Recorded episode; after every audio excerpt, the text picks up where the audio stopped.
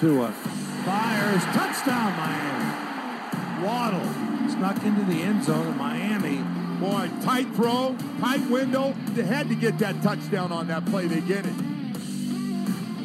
What is up, Dolphins, and welcome to the Drive Time Podcast, part of the Miami Dolphins Podcast Network, covering your team, your Miami Dolphins. How's it going, everybody? I am your host, Travis Wingfield. It's the off season. We're rolling right along, and on today's show, the first round of the playoffs is a wrap. We'll look at some of the lessons we can take from the six wildcard games across the National Football League, and of course, bring it back to our Miami Dolphins. We'll kick off the top five plays series, taking a look at individuals' top five plays of the season, as selected by me.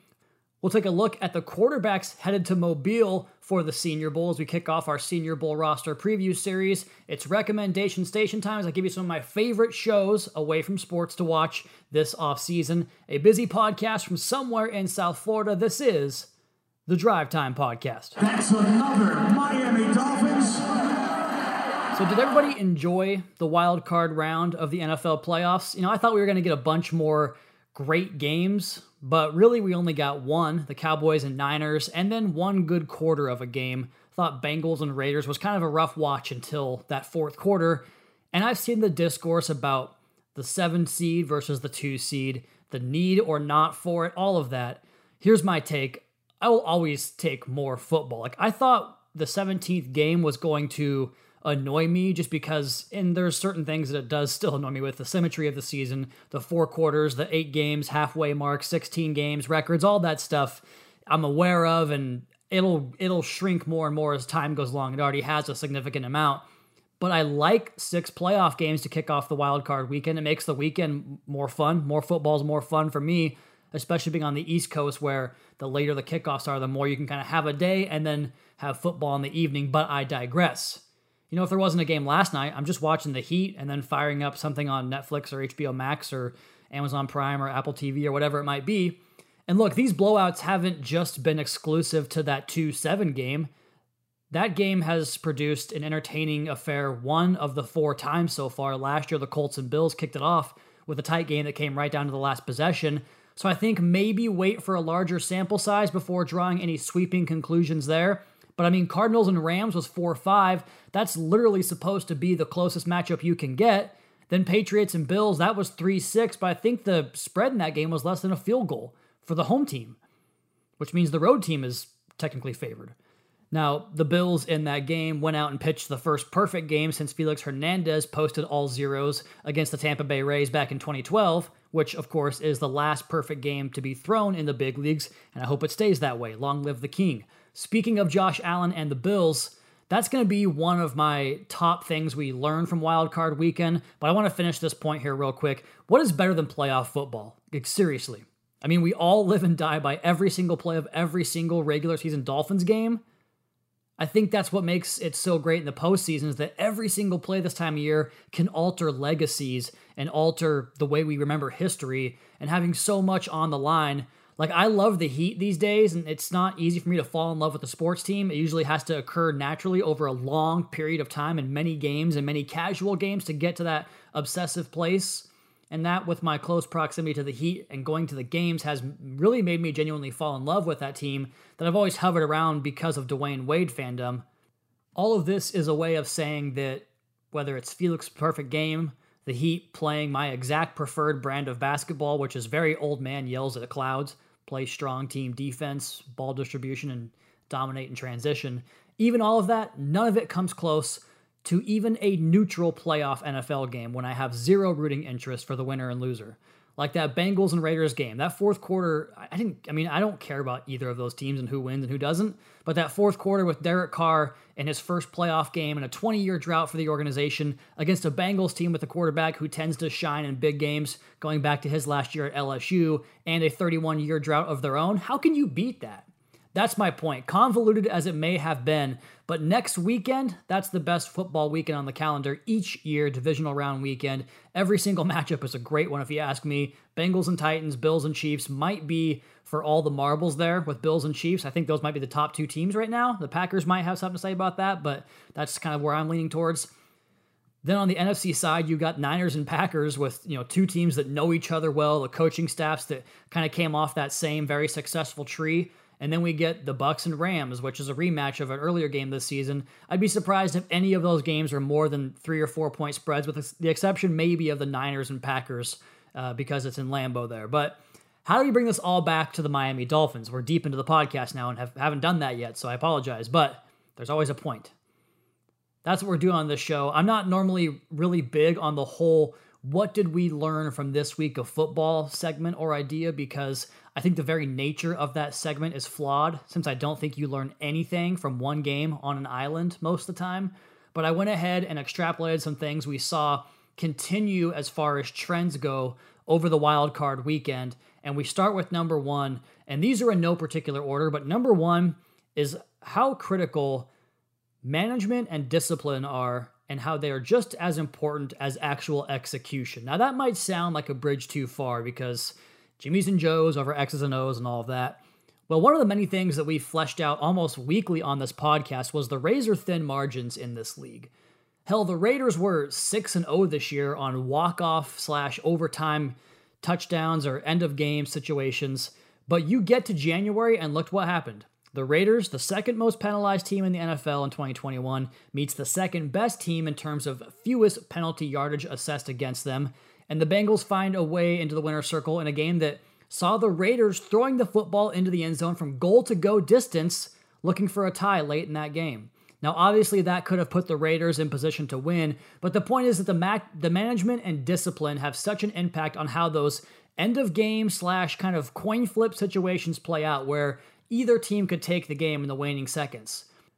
So you guys listened to the post game show on 560 this season, I assume. Me, Seth, and OJ, and we've con- kind of continued that radio program into our text chat this whole off season. It's, it stays pretty busy most days, but we were kind of texting back and forth during the game on Saturday. And OJ told me and Seth because me and Seth were both like, "Why did they clock that ball right there?" And OJ said they run the clock play on first down to let the offense rest because the Raiders had come marched the entire distance of the field and where they were going quick and quick and quick and many lots of reps and snaps and getting back to the line. So they were kind of winded a little bit but i really didn't like wasting one of those final opportunities to throw the football into the end zone. Like i'd rather have four chances than three. You know i get the point but i think i'd like to have that extra play for the raiders opposed to the little extra rest.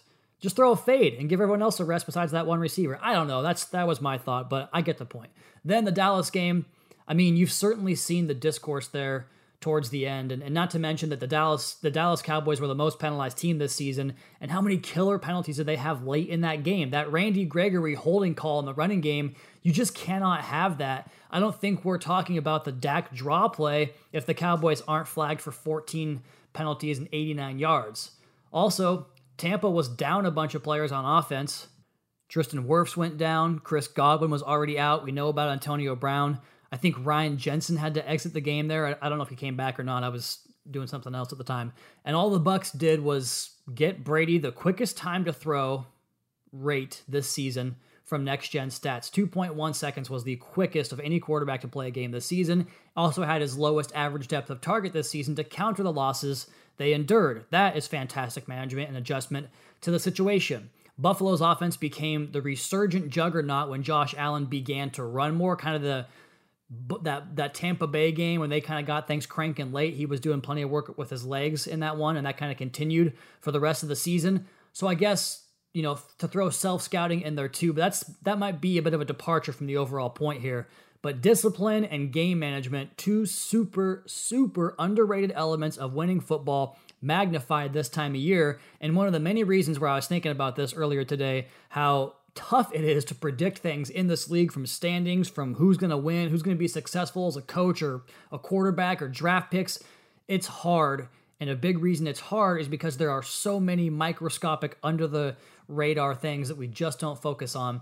And management and discipline late in games, I think, are two of those big ones, especially this time of year when you're playing pretty much strictly good football teams. Number two, is that good offense typically beats good defense. And I want to get into this deeper later on. You know, it's certainly like an off-season research project type of deal, but just look at the results around the league this weekend in this game and really in recent memory. I mean, good defense will always have value. I'm not saying the contrary whatsoever, but when the unstoppable force meets the immovable object in 2022, this year, the unstoppable force prevails more often than not, I believe.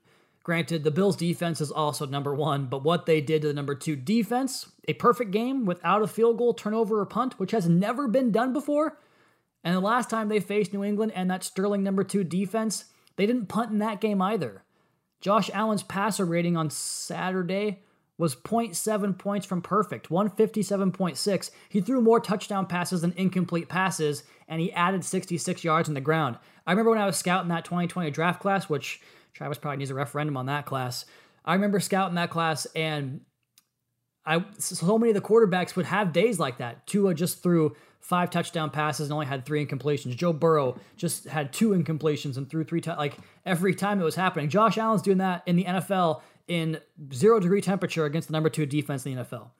But the Bills, man, like the Bills, them and the Chiefs, with their ability to flip a switch and put up 21 points in what was that for Kansas City? The final six minutes of that first half. I just don't know how you can count on getting eight, nine, 10 stops on an offense like that in 2022 with all the rules, with all the advantages they have.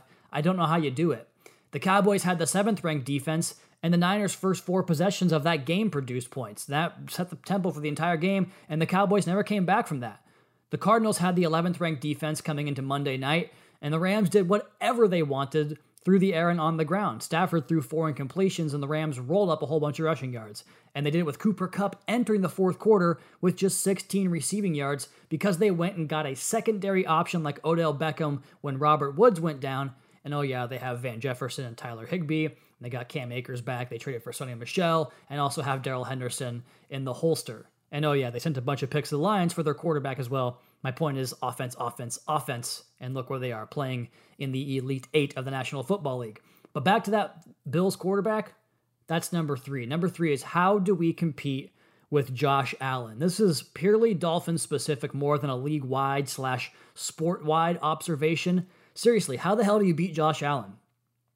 He lost his first start against Miami in 2018 but since then, he's 7 0 against the Dolphins. He's averaging, they're averaging rather 32.4 points per game in those games and 250 passing yards and 19 passing touchdowns with 42 more yards on the ground per game and four total TDs. So it's just below 300 yards per game and three touchdowns per game when Josh Allen plays the Dolphins, and we're not the only ones he does that to. Look at the Patriots.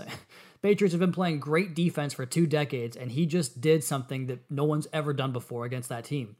And how about some of these fun numbers I put together for y'all? Teams that have beaten Buffalo the last two seasons average 29.2 points per game when they do it. Now, cherry picking is not the best practice, but we can all agree, I think, that the wind game back in Buffalo in like week 14, whatever it was, when the Patriots passed the ball three times, that was a bit of an aberration, right? We can all agree with that. So remove that game. Without that game, over the nine losses the Bills have endured over the last two seasons, over 30 30.8 points per game scored by the opposition to beat Buffalo the last two seasons. Now, this one I agree is too much cherry picking, but just for the interested parties, which is myself, remove the Patriots win game and that Jacksonville debacle, which is clearly worth a mulligan to me.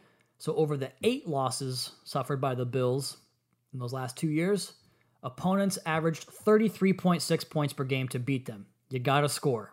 Let me know what you think about that theory. Get at me on Twitter and give me your thoughts at Wingfield NFL. We'll also do a mailbag either this week or sometime next, so keep an eye out for that. I want your off-season questions since I asked you guys to wait for the season to end when I got plenty of those questions after the week 17 elimination and some of the questions you asked then. I appreciate the patience there. We're going to circle back now, though. So come back with me. Give me those questions on the Twitter mailbag. Let's go ahead and take our first break and then jump into the first iteration of a new segment here on the Drive Time Podcast brought to you by AutoNation.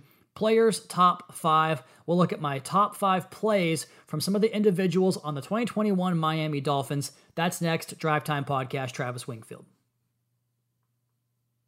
Back here on the Drive Time podcast brought to you by AutoNation. And Wildcard Weekend is in the books, and so too is the 56th season in Miami Dolphins history. And with that, I wanted to continue to give credit to the accomplishments from this past season, in addition to looking ahead at what's to come. And we'll do that by breaking down the top five plays of some of our youngins on the roster here. And we start Well, since we're looking at the quarterback position on Senior Bowl rosters today, we'll start there with Tua Tagovailoa and my top five plays from the Miami quarterback in 2021. And number five, Tua puts away the Pats. Showing pressure. They got five men at the line of scrimmage. Here comes Judon off the edge. Tagovailoa steps up. He's going to tuck it away. Tua, first down, Miami. The dynamism in his legs on full display as a pickup of 11. 156 to play, leading by three. Patriots have two timeouts left. It's third and eight from the minus 42 yard line. A failure to convert there gives the Patriots more than enough time to get into range for the tying field goal. But Tagovailoa says, not so fast, my friends. The coverage is good and the pressure gets in despite the four man rush off a six man pressure look with two backing out and New England's playing coverage that we were so successful with all year, with no deep safety and coverage off at the sticks in man match. Nothing there. Tua hits a deep drop, and the thing I like the most is you see how light he can be on his feet as he hitches up, climbs past the initial wave of rushers, sees the interior of the pocket collapse, makes a move to get wide, avoids the sack 10 yards behind the line of scrimmage, and then takes off and gets past a potential tackler who would have gotten him down short of the sticks as he lunges ahead for a game clinching first down because after exhausting the clock, Miami pins New England at the one yard line with enough time for one play, and Miami scored a touchdown on the Sam Eguavoen fumble recovery and touchdown. So, total game sealer inside of the same quarter where he did almost the exact same thing, running the other way out the left side of the pocket and putting a move on Kyle Van Noy, which forced him to kind of clap his hands in disgust for a 23 yard pickup on third and nine. That one with the legs, this next one here, came through the air as Tua airs one out for Mack. Tua eluding the pressure and going deep down the sideline. He has a man open and he's got it. 10, 5, and pushed out of bounds is Mack Hollins. No, he's rolled a touchdown. He did not go out of bounds. And it is a 65 yard touchdown on a second down and one in a tie game with 9.15 to play in the third quarter. As pressure comes off to his right, immediately forcing him to get off the spot, he finds a vacancy in the pocket to his left, climbs up, loads up, and shoots one to Hollins as the Jets bust a coverage with two defenders closing down on Burt in the flat. Tua puts it high and wide, and Mack runs right underneath it and finishes with good balance up the sideline 4 6. He did stay in bounds for the touchdown, and it was the second time in as many games that Tua set career longs for air distance on completions. 52.3 yards were here after finding Waddle the previous week for 45.8 air yards in the Baltimore win. Speaking of airing it out, that's what happened on number three as Tua gets vertical on another division rival up in Buffalo. Fourth down. Tagovailoa. Helmet comes flying off. Tua looking deep for Gesicki. He's got it. Mike Gesicki inside the five. Chaos back at the line of scrimmage. And Tua hung in there. And now it's first and goal for Miami. Fourth and six with 10:30 to play in a 17 to 3 game. Ball at the plus 44 yard line. Buffalo has 10 guys all up on the line with one post safety back deep, and they back out and bring just four. Tua hitches up and gets away from the immediate pressure off his right side once again. A Buffalo linebacker has eyes on him to close down on him as he approaches the line of scrimmage, so no running lane there and then he resets on the move and grooves a perfectly placed ball over the top to Mike Gesicki, who had gotten on top of his man. It's a 40 yard gain on fourth and six to really help the Dolphins stay alive in that 14 point game. 30 air yards, perfect touch. Drive would end in a touchdown and two pointer a few plays later to make it a six point game with just under 9.30 to play on the road up in Buffalo. The Dolphins defense got a third down and long on that next series and couldn't get off the field. So that was kind of the beginning of the turnaround there. And that big play to Mike Gesicki, I thought, really sparked it for the Dolphins offense. We've hit some long passes on this list. How about a shorter, even more impressive one is number two. Tua threads the needle to Waddle for six. Third and goal. Tua fires in the end zone. Catch at the goal line. Jaylen Waddle has a Dolphin touchdown. What a throw from Tua Tagovailoa. And Waddle held on. third and goal from the nine in the Week 12 victory over the Panthers against the number two pass defense in the NFL. Condensed portion of the field to the boundary there. You got to be on time and you got to be on target to win in this area down in the red zone with no threat of the run given the down and distance. You're not going to run the ball on third and nine. Waddle's part of a three man route combo to the field, but that's where the ball was always going. Waddle runs a hookup right at the goal line, and the ball is out before Waddle has even turned back to the quarterback. There's a trio of Panthers defenders there, but the ball beats them all and sticks right between the one and the seven, up high and away from danger, so he can go up and get that thing. Throwing the ball before the receiver even makes his move makes it awfully hard for the defensive back to drive and make a play as the Dolphins pay off a pick from Xavier Howard on the Panthers' previous drive. Our top play goes back up top to the vertical game, and one week prior against the Jets as Tua finds DeVante to jumpstart the offense and sweep New York. Start of the second quarter. 10 0 Jets first down. Miami. Tua gonna crank it up down the sideline. It is caught by DeVante Parker. Out of bounds at about the two.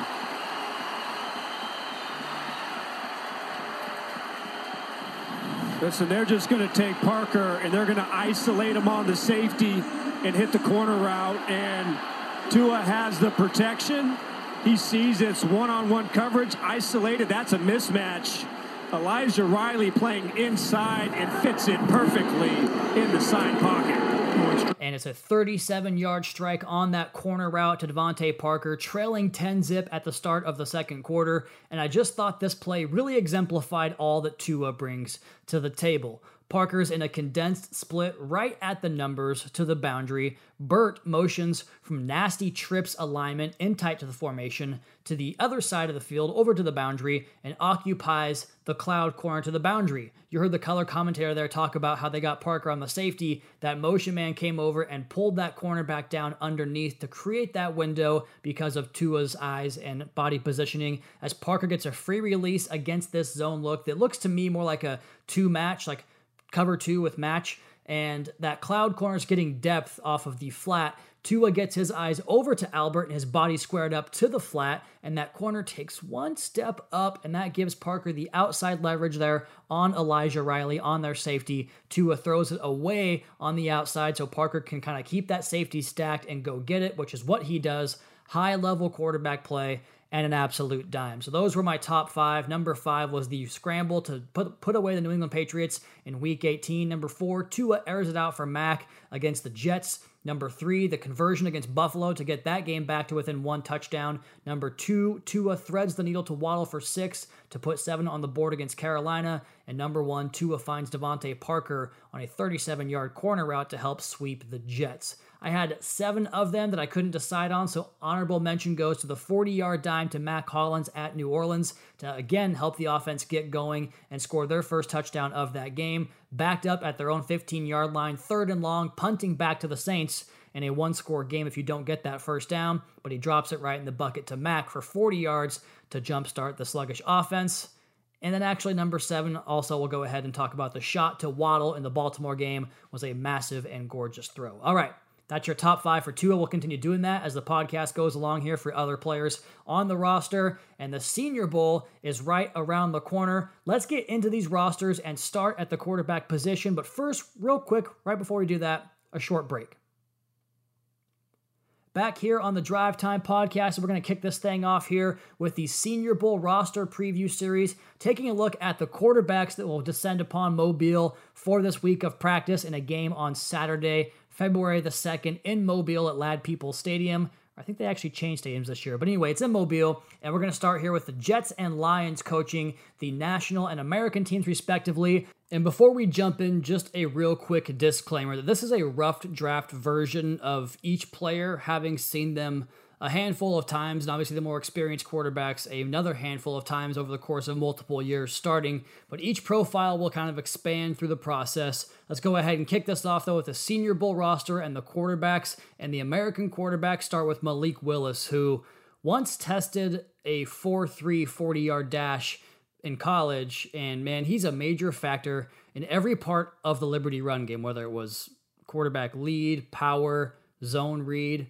sweep, whatever the case may have been, option game, scramble ability, he was part of it. And his start stop ability is absolutely electric as a runner, a true threat to score each time the ball is in his hands. And his arm matches that level of electricity in terms of overall ability. He has the tools that you want. He can generate significant drive and velocity when his feet are not set or he's falling away from his target. He's a very, very impressive ball of clay. And the process, I think, here, as you run up through Senior Bowl, through Combine, through Pro Days, I think could really benefit him if he checks the checks the boxes along the way to kind of help fill out that physical prowess profile he already currently possesses. He might need some time to develop in this league, which I don't know if that's possible anymore these days, but there are plenty of examples of see it, then throw it type of stuff in his game, and I think he'll need some development in that area, as all quarterbacks do.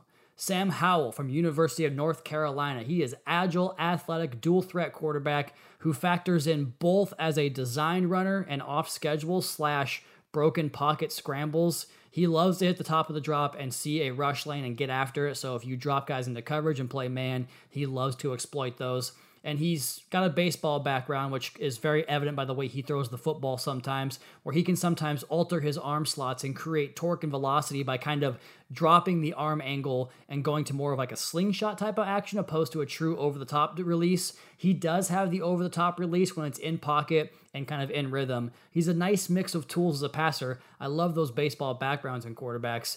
As far as what uh, else I saw on tape, I thought there's some times where he can kind of drop his eyes and bail on clean pockets under pressure. But those are things that, you know, you find out if they can work on them and get better at them and improving them. All these quarterbacks are going to have things that they can get better at. It's so tough to predict who will and who will not.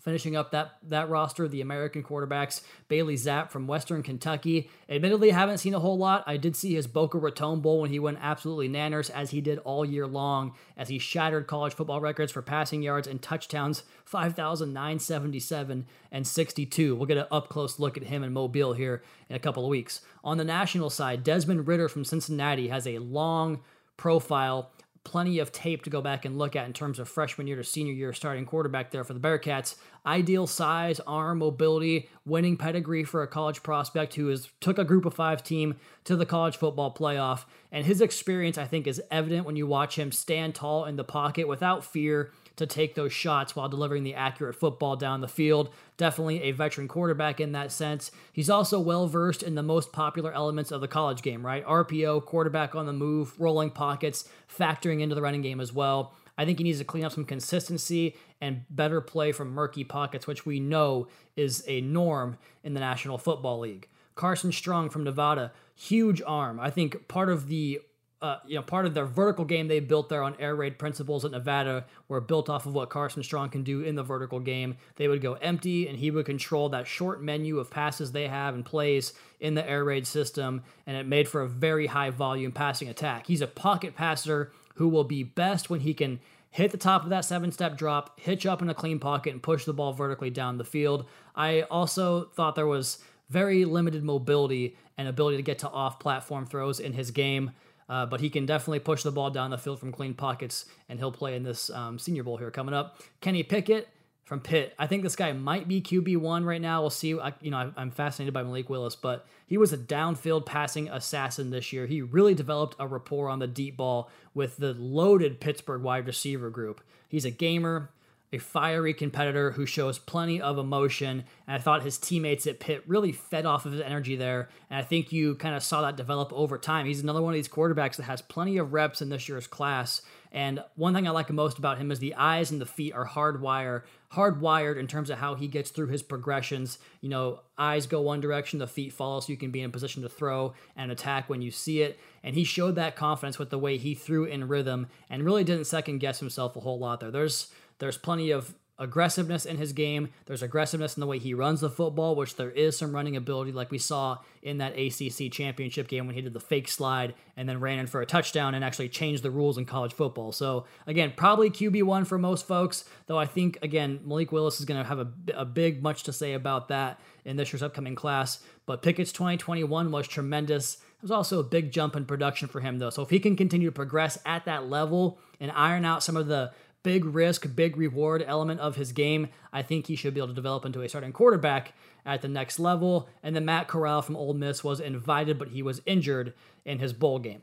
Want to go ahead and finish up here with some non football stuff as we do occasionally here in the off season. And I've watched a lot of TV with the absence of a Dolphins game or game previews to work on or the stuff that we haven't done in the first week of the offseason that was part of the regular season menu. And one of those shows was Ted Lasso. And I wanted to give my thoughts on that because I told myself I wasn't going to watch the second season because I did not like at all the first season.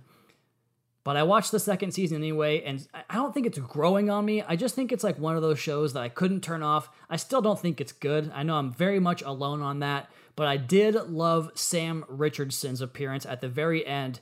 The uh, the owner that wanted to buy I think his name was his name Sam. I think the soccer player's name was Sam that he wanted to buy uh, his his contract to bring him down and play for the team that he was purchasing. And when he freaked out when he found out he wasn't going to be leaving, spoiler alert. There's going to be spoiler alerts here, I should say. When he found out that the player wasn't going to leave and come with him, he attacked the mannequin. I thought that whole thing was funny, the the immaturity he showed. Other than that, I, I just I don't think it's that good. But Sam Richardson, also in The Detroiters, and I Think You Should Leave with Tim Robinson, has a, t- a show coming up on Apple called The After Party. I think that one looks tremendous. It's a limited TV series from Apple TV, and it's about friends at a high school reunion party, or after party, I should say, that leads to a death and an investigation into said death. And it's a loaded cast with Richardson, Tiffany Haddish, Ben Schwartz, Dave Franco, Zoe Chao, Ike Barinholtz, Ilana Glazer. It comes out on January 28th, so check that out. And speaking of Apple TV, have you guys seen The Therapist Next Door? Me and my wife have two episodes to go on this, and its teeth are officially hooked in us because it's based on a true story about a therapist slash patient relationship where the therapist is essentially a greasy scam artist who sees a vulnerable person with lots of money and takes advantage of him for decades. Like it expands multiple decades. It's really crazy. And Paul Rudd crushes it as said greasy scam artist, and Will Ferrell nails the socially awkward trust fund kid role. Check that out. This isn't a show, but also on Apple TV, and I haven't built up the courage to watch it yet, but I am really curious to watch Swan Song starring Mahershala Ali. It's about a man with a terminal disease who is opting to transfer his consciousness into a clone of himself so his family can have their husband and father after he's gone. I want to watch it, but I'm trying to mentally prepare myself because for whatever reason, you know, since having Caroline, mortality and how it affects family has just a different level of emotional impact on me, and I'm not ready for it yet. Now, HBO continues to bring it. if you didn't catch the latest season of Curb Your Enthusiasm, rectify that. Then pivot over to one of the better recent comedies in The Righteous Gemstones. Now, if you're turned off by Danny McBride, you know, Kenny Powers, that guy, that's okay. I think he's tremendous, but there's more to it than just the Kenny Powers attitude, which, by the way, I know he always plays that character, but it's still hilarious to me every time. And definitely check out The Righteous Gemstones. It's about a family that operates a mega church, and then someone tries to blackmail the son, Danny McBride, for a big payday. And then finally, I'm through the first season of Succession. I thought that really picked up towards the end, and I heard season two is one of the greatest seasons in television history, so I'm very excited to check that out. But so far, I gotta say, none of these characters have any redeeming qualities, which has me skeptical. So, kind of a weird feeling there. But that's my recommendations. Loving all these shows, love all the options we have. Check those out. Let me know what you think on Twitter at Wingfield NFL. Going forward, we have Senior Bowl coverage coming your way as we continue right up into the combine, the draft, all that fun stuff. We'll do some more mailbags here. We'll cover the coaching search and all the offseason moves. In the meantime, that is going to be my time. You all please be sure to subscribe to the podcast on Apple Podcast Leave us a rating, leave us a review. You can follow me on Twitter at Wingfield NFL. Follow the team at Miami Dolphins. Check out the Fish Tank podcast. Seth and OJ had Larry Chester on on Tuesday. You don't want to miss that. Check out the YouTube channel for Dolphins Today. And of course, MiamiDolphins.com for the latest on your Miami Dolphins. Until next time, fins up, Caroline. Daddy's already home.